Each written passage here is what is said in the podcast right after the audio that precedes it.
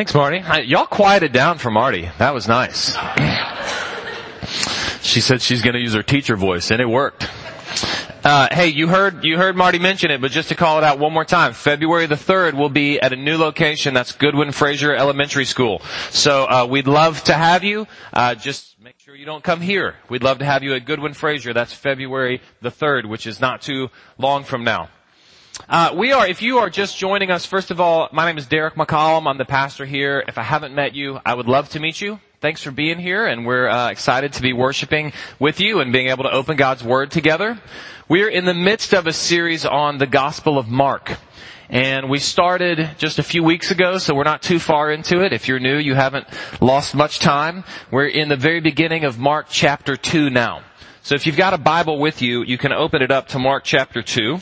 It's also printed in your bulletin if you'd like to follow along while I read. And when Jesus returned to Capernaum after some days, it was reported that he was at home. And many were gathered together so that there were no, there was no room, not even at the door. And he was preaching the word to them. And they came bringing to him a paralytic carried by four men. And when they could not get near him because of the crowd, they removed the roof above him.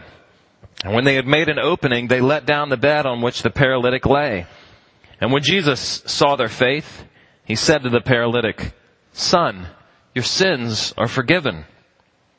Now some of the scribes were sitting there, questioning in their hearts, why does this man speak like that? He's blaspheming.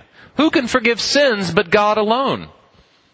And immediately Jesus, perceiving in his spirit that they thus questioned within themselves, said to them, why do you question these things in your hearts? Which is easier, to say to the paralytic, your sins are forgiven, or to say, rise, take up your bed, and walk? But that you may know that the Son of Man has authority on earth to forgive sins. And he said to the paralytic, I say to you, rise, pick up your bed, and go home. And he rose immediately and he picked up his bed and he went out before them all so that they were all amazed and glorified God saying, we never saw anything like this. This is the word of the Lord. Let's pray. Lord, we do thank you for uh, this piece of your word here where we get to see who Jesus is, where he gets to proclaim his real identity to us. We thank you for all of your word. It is sharp as you tell us. It pierces. It enlightens. It exposes. We need all of that this morning. We need the beauty of your word to transform us. So Lord, I ask now that um, the words of my mouth and the meditations of all of our hearts would be pleasing in your sight. We pray this in Jesus' name. Amen. I'm going to do something uh, a little dangerous this morning. I'm going to let you in um, on my grooming habits. I know it's kind of odd. Uh, I shave fairly regularly with a Merkur HD 34C safety razor. I know one of you, at least in this congregation, knows what I'm talking about, and my guess is others do as well. This is an old school, heavy duty, steel razor that like for 50 years was the only razor and it houses one blade with two sharp edges on each side is a single blade double edge razor. And I also use like a brush and a little bowl and soap and cream that smells good. I mean really, like I'm that guy, okay? It's super hipster, I understand, but that's who I am. And the thing is, it's not just kind of about shaving. Once you kind of step into this world of, it's called wet shaving, by the way, which I don't know why it's called wet shaving because no one shaves dry, so I, I, don't know. But this world of wet shaving is more about just removing beard from your face. It's kind of a little subculture. It's like a hobby. And the deeper you get, the more that you find out is there. Like there are entire websites devoted to this kind of shaving. There are message boards and communities and people all over the world who are sharing information and talking to one another and who are bonding, truly bonding together because they all shave the same way. And like any subculture, there's always going to be some characters one of these characters lives, or at least used to live, in Austin. And when we lived there, he had a shop in downtown Austin that sold like cards and perfume and that kind of stuff, but it was really kind of just a front um, for what he really wanted to sell, which was his shaving gear. It felt very kind of mafioso-like, which was totally, of course, added to the appeal. It was great. And so you'd go into this guy's shop. His name uh, is Charles. And Charles, what he really, he didn't care about any of the cards you looked at. He wanted to sell you his shaving stuff. But really what he wanted to sell you was his shaving methodology. And honestly, what he really wanted to sell you was himself. Because this guy, what had the, had the largest head, I think, of any person I've ever known. He claimed to have invented, I mean, multiple things in the shaving world. He literally wrote a book about shaving. And he claims to have developed this entire method about shaving, which includes, by the way, this action right here, which is shaving down. So before, before Charles, everybody I guess shaved in circles. I don't know. He claims to have invented this action right here. And if you go and you spend just, you know, 10 minutes with Charles, which if he has his way is about a tenth of the time that you'll be there, you will come away thinking, who is this guy? Like, did he just walk out of a Seinfeld episode? Or is this a real person?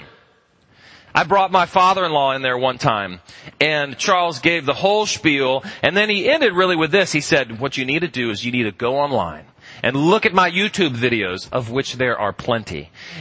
And then he, he closed with this. He said, I'm going to blow your mind.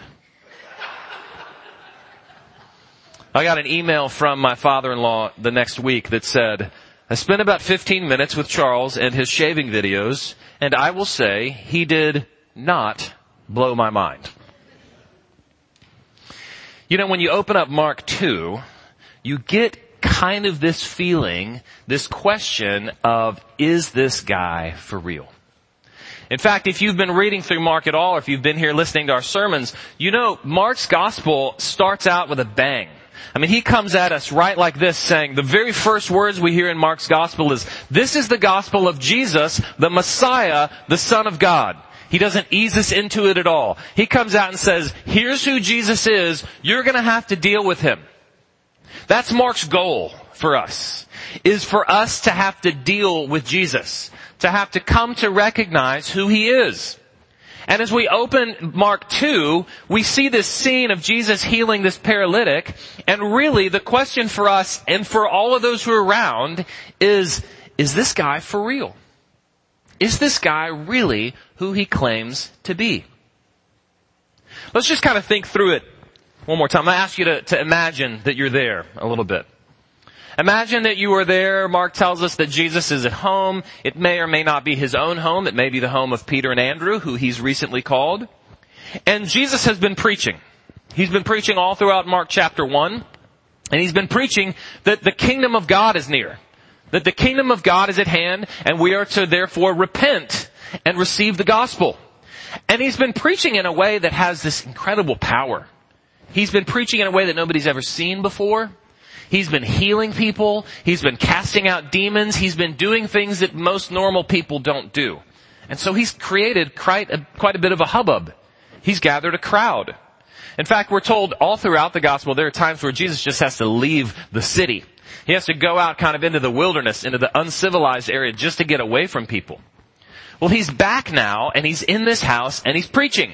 He's teaching them the word. He is there teaching them and so many people have come to gather that there's no more room. They've crowded out even the door and nobody else can get in.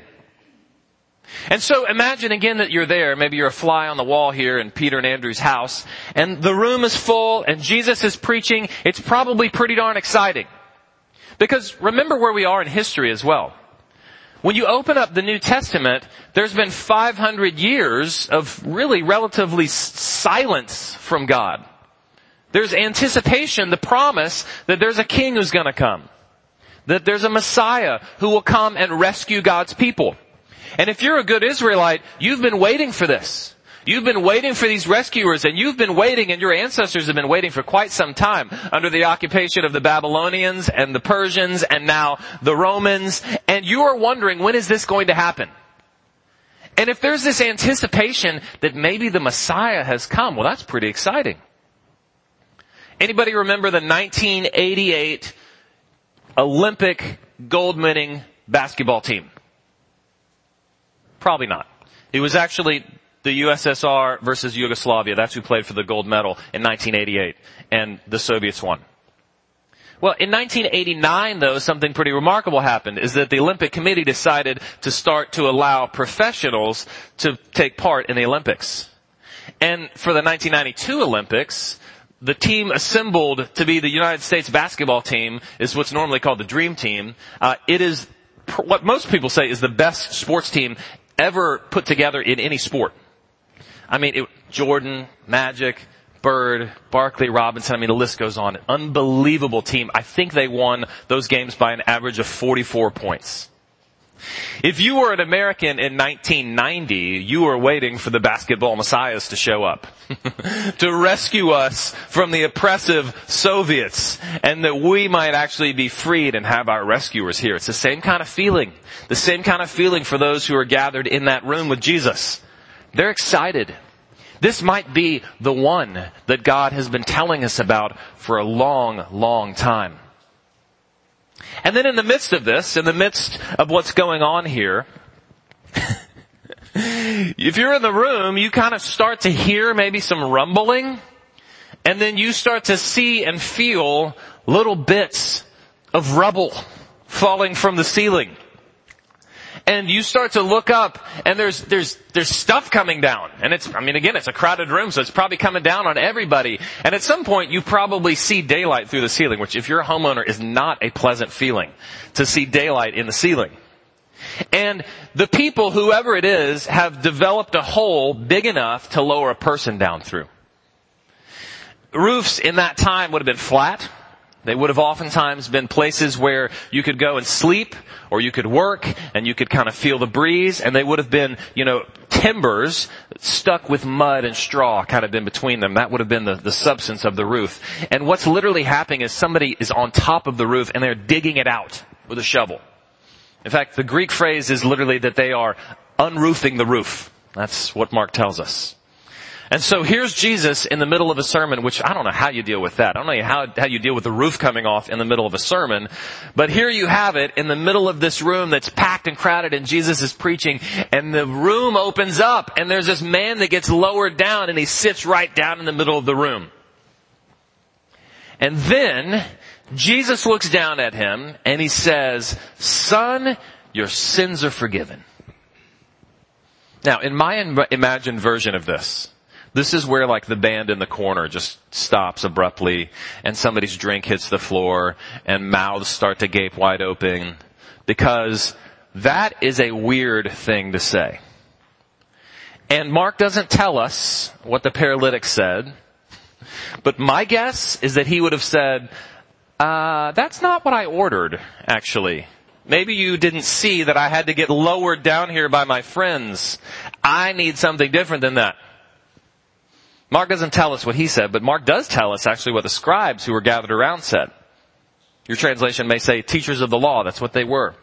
And what they start to say to themselves in their hearts and to one another is, why does this guy talk like that? Why does this man speak like that? Why would he say that to him? It's a great question. In fact, there are two parts of that question. let's deal with them one by one. The first part is, why does he say that to this man? Why would he say to this man, your sins are forgiven? And it's odd, isn't it? It's a strange thing to say to somebody who needs healing that your sins are forgiven. But the truth is, the Bible all throughout talks about physical brokenness and spiritual brokenness as being tied together. That there is actually a relationship between sin and physical brokenness and the brokenness of our world. Now sometimes that's a one-to-one relationship, right? If somebody sins against you in an abusive way and hurts you, their sin caused you physical pain. But it's not always one-to-one either. When we learn in the Bible that God created all things good, there was harmony, there was goodness, there was peace. But sin actually broke that apart. And we can say that even the negative things that happen, such as physical pain, disease, cancer, disasters in the world, war and strife, they all stem from this one root, which is sin. Our world is broken and we feel the effects of that. One commentator said that physical pain is just the manifestation of the effects of the fall in our lives. They are the tokens of death at work in a person's life. I love that idea. Tokens of death that are at work in a person's life. There is a connection, a deep connection between the way that things are and the pain that we feel about them. There's a great book uh, by a, a theologian named Cornelius Plantinga, and he's written a book called Not the Way It's Supposed to Be. He's talking about this very concept. And listen to the way that he describes the way that it is supposed to be, if you'll just listen here. The webbing together of God, humans, and all creation in justice, fulfillment, and delight is what the Hebrews prophets called shalom. We call it peace, but it means far more than mere peace of mind or a ceasefire between enemies. In the Bible, shalom means universal flourishing, wholeness, and delight. A rich state of affairs in which natural needs are satisfied and natural gifts are fruitfully employed. A state of affairs that inspires joyful wonder as its creator and its savior opens doors and welcomes the creatures in whom he delights. Shalom, in other words, is the way that things ought to be. See, what Jesus is saying here to us and to those that were gathered there is, I have come to make things right. I have come to make things the way that they ought to be. And you are seeing just the small piece of that right now. This physical manifestation of the brokenness of the world, I'm going to heal it. But really what we're talking about is something so much bigger. There's a reason why all throughout in the Gospels, oftentimes when Jesus heals somebody, He says, don't go tell anybody about it. I've always thought that was weird. I think the answer is He knows what people are gonna go say is, this is exciting, it's a healer. A healer has arrived and he can heal your wounds. He can heal your broken leg. He can heal your polio. He can heal whatever it is. And Jesus has come to do a lot more than that. Not just to put a band-aid on the problem, but to actually heal the disease. The brokenness of the world caused by our sin. He has come to heal our hearts. Secondly, the question that the scribes ask when they say, why does this man speak like that? They're not only asking, why is he talking to this man that way, but why is he talking to this man that way? They say, why is this man claiming to forgive sins? Because there's one thing that we know, is that God alone can forgive sins. And guess what? The scribes knew what they were talking about. They are dead on right about that. God alone is the one who can uh, who can forgive sin. And this really is kind of where Jesus is looking at them and he is saying, I'm about to blow your mind. Because what he says is, just so you know that the, that the Son of Man has authority to forgive sins, here's what I'm going to do. I'm going to heal this man and I'm going to heal not only his legs and his arms, but his heart. See, Jesus is looking at those men in his actions. What he is saying is, you say that God alone can forgive sins and you're right. And guess what? The one standing before you is he. I am God. I am the one who created all things. I am the one who knit the body together. And I am the one who has the power to forgive sins. See, the reason why this is important to us the reason why it's important that we know that Jesus is God is really because of this. Is because if He's not God, then He can't really forgive sin. Because sin, at its ultimate, uh, at its root, is against God. Now it'd be weird if we were up here and Brian punched Tyson in the nose, and then Billy said, Tyson, or Brian, I forgive you. That would be weird right? It'd be weird because Billy doesn't have the ability to forgive because it's Brian is the one who has sinned. See, I don't have the ability to forgive if somebody else has been sinned against. Now, you hear me oftentimes proclaim God's forgiveness. We confess our sins and then I stand up here and I say, the Lord has forgiven you if you've confessed your sins. But I am not forgiving you. I'm simply proclaiming what is true. I'm telling you that the Lord forgives. There's a big difference. And what Jesus is saying is, I'm not just telling you what's true, I'm doing the forgiving. I have the ability, the power, the authority to forgive sins. That's what I do. So what do we do with this? How do we respond to this? Well, one, this is just kind of a little thing to file away maybe. Whenever you're reading the Bible, particularly when you're reading stories in the Bible, it's always a good question to ask, who should I be identifying with here? Who am I supposed to identify with in this story? So let's kind of go through the characters that are in this story. Who do we identify with? Because they all have different responses. There are the scribes, the teachers of the law, and their response is skepticism. Their response is, who is this guy and what is he doing on our turf? That may be your response to Jesus today. You may be kind of standing far off thinking, I don't know about this. I got drug here by my wife. Or I got drug here by my parents. I'm not sure what I think about this Jesus. Listen, let me just say, if that is you this morning, if you're not sure what you think about Jesus, we're really happy that you are here. This is a place for those who are convinced and those who are unconvinced. We want you to be here. We want you to be part of our body. But let me challenge you to move toward Him to move toward the Lord, to give up the cynicism or the skepticism, and to begin to explore who Jesus is, because I think that you will find that He is telling the truth. He is who He says He is. Now there are those kind of non-religious skeptics, but there are a lot of religious skeptics too, right? That's, that's actually who we find here in this chapter two of Mark the religious skeptics, the ones who have said, you know what, I've kind of got it all together and I've got this whole thing figured out. And this idea that you are coming to give me something I need, that is totally offensive to me. See, the scribes had built their identity. They, they had, they had fulfilled, they had this fulfilled understanding of their identity. And it was really religious and was really churchy and it felt like it was really some great things and a lot of it were really great things, but they had built their identity on the things that they could do for God. They had a long list, a checklist of things, and they felt like they had them all checked off. And my identity is, I'm righteous before God because I do these things.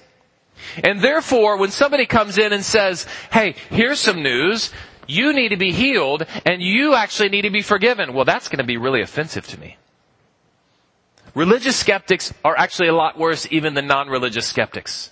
Because we play the part. We play the games. We go to church. We put on all the trappings, but still we're standing far away from Jesus. Because if you don't think you need Jesus, then you are not a Christian.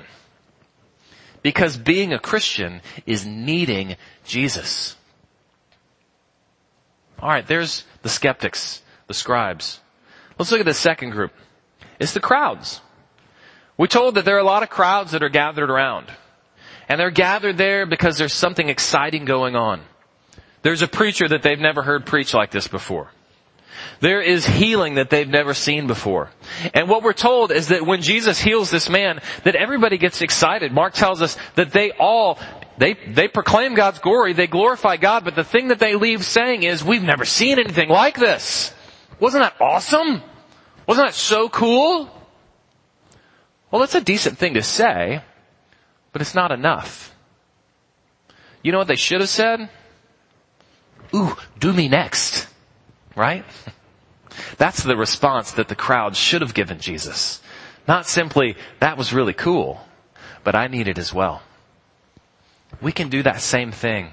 When we kind of say, we're gonna just, we get excited about Jesus, we're for, we're for Him, thumbs up for Jesus, we come to worship even and we kind of play the game and we sing and it's, and it's meaningful even for us on Sunday mornings. And then we decide to just kind of click the little time card back out and Monday through Saturday, everything is just kind of back to regular where we don't really need Jesus anymore. He's calling us to more than that. He's calling us to engage Him at deeper levels to let him into the really dark places in our hearts. To let him into the places that we may not want him to be there, into our workplace, or into our checkbook, or into our thought life, or into our relationships. He's calling us to, engage him at the deepest levels. Not simply to proclaim that something cool is going on. All right, how about the uh, the friends that bring this paralytic, this paralyzed man? We're getting a lot closer now, okay? Because these friends actually act in wonderfully faithful ways. They see what Jesus can do, and they are not going to let the crowds get in the way. They are not going to let just people get in the way of knowing who Jesus is, and they they do everything that they can. So much so that they ruin somebody's house in order to do it. But in doing so, they come to find Jesus who he is and they bring their friend. You know, that has been done for you. If you, uh, if you were baptized as a child, your parents did this for you. They brought you to Jesus. If you have heard the good news from somebody else's lips, they have done this for you. These are the friends that have brought you to Jesus. Maybe it's good even now to just think, who are, who are the friends in my life? Who have brought me to, to hear the gospel words of healing when I needed them. But there's actually one more person that I think is best for us to identify with in this story, and that's the paralyzed man himself. What the Bible says is that this is who we are. We are people without the ability to get up and run to God. We are those who are broken so badly by sin that we can't move. And what we need most in our lives is not a list of rules, check boxes, things for us to find our identity in. It's not more power or more acceptance or more control or more people liking us or just the next rung on the corporate ladder. What we need most in our lives and in our hearts is for Jesus to come and to say, your sins are forgiven. Now get up and walk. Be whole. You are mine. I love you. That is what it means to be a Christian. To be brought to Jesus and to have Him declare you forgiven. To tell you that you are His child. It's beautiful the way that He speaks to this man. He says, son, child, your sins are forgiven. Get up and walk. This is what the Lord is calling us all to today to realize the depth of our need and to turn to Jesus and to celebrate the incredible bounty of His forgiveness and healing. Let's pray.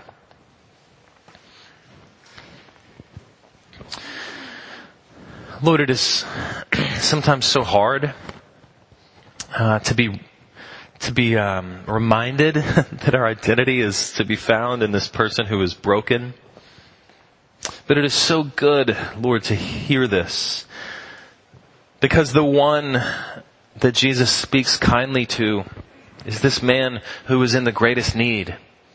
The one that Jesus speaks the best words to is this man who had the greatest need. Or that is us as well. Will you simply show us our need more so that we would come to see and accept and celebrate your love your grace, your mercy toward us. Lord, we do pray all these things in your son's name. Amen.